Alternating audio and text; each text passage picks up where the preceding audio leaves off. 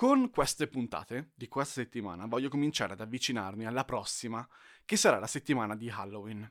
E voglio proporre una serie di pellicole o di serie che hanno un taglio un pochino più oscuro rispetto al solito Netflix vocale, perché di solito propongo cose leggere, oppure, vabbè, drammi, ma però solitamente ci sta sempre un qualcosa di un pochino light sotto.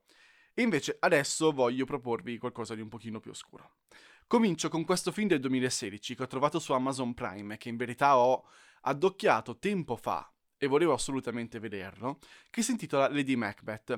È un film di William Oldroyd, questo regista molto sconosciuto che ha fatto pochi film indipendenti, ma che, fidatevi, ha una visione che è una bomba. Molto chiara, molto pulita, però anche molto distinta nello stile. È un film che prevede un cast pazzesco, tra cui la protagonista, questa Lady Macbeth, tra virgolette, che è Florence Pugh, questa 23enne pazzesca che ha fatto un film che ho già consigliato come Midsommar, lei era, era, la protagonista, però ha fatto anche Amy in Piccole Donne della Gerwig e farà la sorella di Vedova Nera nell'omonimo film che uscirà l'anno prossimo il resto del cast comunque è, è, pazzesco, anche Cosmo Jervis, Paul Hilton, sono tutti grandi attori di cui conoscete di sicuro il volto, magari non il nome. Andiamo avanti, è un film scritto da due sceneggiatori, Alice Birch, che è una giovane sceneggiatrice, e poi Nikolai Leskov. Nikolai Leskov ha scritto una novella qualche anno fa che si intitola Lady Macbeth di Stretto-Lincesk ed è una novella ovviamente scritta in russo da cui poi è stato tratto questo film, ovviamente adattato abbastanza liberamente, però lui ci ha messo lo zampino nella storia per dare sempre la sua visione. La storia si ambienta nel 1865 in una zona che potremmo definire tra l'Inghilterra e la Russia perché ha ambedue tutti e due i toni ed è la storia di Catherine che è una giovane sposa che è obbligata a ovviamente essere moglie di quest'uomo di cui non frega assolutamente niente del matrimonio, che la vede puramente come una cosa e che è molto spesso assente dalla casa, dall'enorme casa, unico set di questo film, che è la cosa che veramente mi ha colpito. Non si esce mai dalla tenuta, ci sono sì interni e esterni, però oltre a questa tenuta non esiste un mondo quello che ci viene raccontato, un mondo diegetico.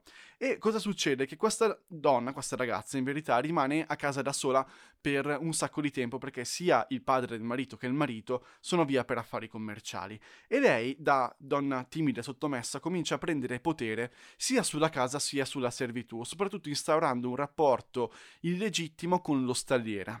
Un rapporto molto passionale, molto intenso, che più che essere un, un, rapporto di innamoramento, più un rapporto di possessione dell'altro, per cui lei veramente lo possiede. Ed è abbastanza brutale. Tutto questo ovviamente sarà soltanto l'inizio di una serie di conseguenze che influiranno pesantemente su come il mondo vede questa Lady Macbeth, questa Catherine, e come lei si rapporta al resto della famiglia, acquistando sempre più potere. Perché lei a un certo punto da ragazzina debole e sottomessa diventa una donna risoluta e fin troppo decisa, fin troppo autoritaria all'interno del suo contesto. E dietro c'è un bellissimo messaggio che è sui rischi dell'amore e sui rischi ovviamente del prendere potere. Non c'è musica. Avrete notato, questo è il primo episodio di Noteflix vocale che sarà un po' noioso magari senza musica, in cui non ho messo una base, perché volevo, non, non riuscivo a trovarla. L'unica musica che c'è all'interno della, della narrazione di questo film è una nota sul finale. Basta. Tutto qua.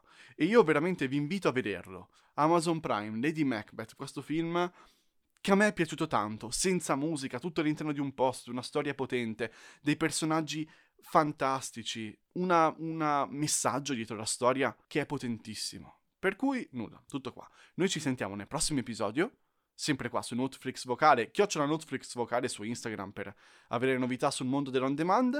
E nulla ragazzi, fate bravi e ci sentiamo.